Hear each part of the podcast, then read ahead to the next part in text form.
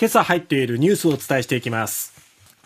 ロシアで反乱を起こしたプリゴジン氏消息不明。プーチン氏は厳罰に処す方針から国外追放で妥協する。半導体の素材大手 JSR 国が出資する産業革命投資機構による買収を受け入れる。国策会社になることで半導体供給網の強化につなげる考え。福島第一原発の処理水海洋放出に使うトンネルの工事が完了。夏頃までに放出を始める計画。おととしのハロウィーンの夜に起きた京王線死傷事件の初公判。放火を認めるも殺人未遂罪を一部否認。新型コロナ1週間の全国の患者数が11週連続で増加し第9波の入り口に。まずはロシアプリコジン氏消息不明ということで、まあ、各紙報じていますけれども、はい、毎日新聞の一面からです。ロシアで反乱を起こし1日で撤退した民間軍事会社ワグネルの創設者プリゴジン氏の報道担当者は25日、プリゴジン氏の所在は不明とロシアメディアに明かしました。プーチン大統領の方針で罪に問われず隣国のベラルーシへ出国する予定だったということですけども、消息がわからないということ。そして、えー、プリゴジン氏は24日の夜、ロストフ州の軍司令部を車で離れる様子が動画に映っていたんですが、その後連絡が取れていないということです。はい、ベラルーシ当局もプリゴジン氏がベラルーシ入りしたかどうかというところは、あとその地位がどうなるかっていうところについては確認できていないということなんですね。はい、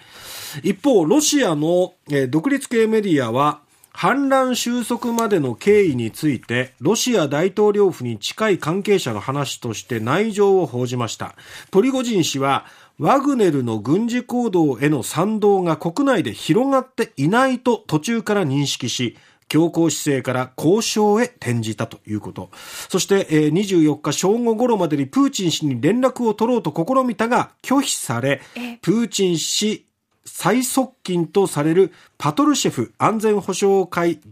えー、パトルシェフ安全保障会議初期らとの交渉に移ったということです。で、プリゴジン氏が信頼できる第三者を交渉に加えるよう求めたため、ベラルーシのルカシェンコ大統領が乗り出したということなんですね。えさらにアメリカのシンクタンク戦争研究所は25日、ワグネルが不十分な装備でモスクワに近づき、軍事的支援が間に合わない状況に陥る中、プリゴジン氏がルカシェンコ氏の仲介を受け入れた可能性があるという見方を示しました。プーチン政権が一度は罪に問わないと決めたプリゴジン氏と同調したワグネル戦闘員の処遇について軍の犠牲情報の拡散を踏まえて再考した可能性もある。ロシアはヘリコプターなど、まあ、えー、撃墜されたというような報道もありますけどもそういったことを踏まえて、はい、そのまんま、まあ、無罪放免ってしちゃっていいのかそれだとまたプーチン大統領の威厳にいろいろ影響があるんじゃないのかっていうことからひょっとしたらまたちょっと考え直してプリゴジン氏を処分するとかそういうふうになっているのかっていうようなちょっとまだ錯綜しているような状況となっています。はい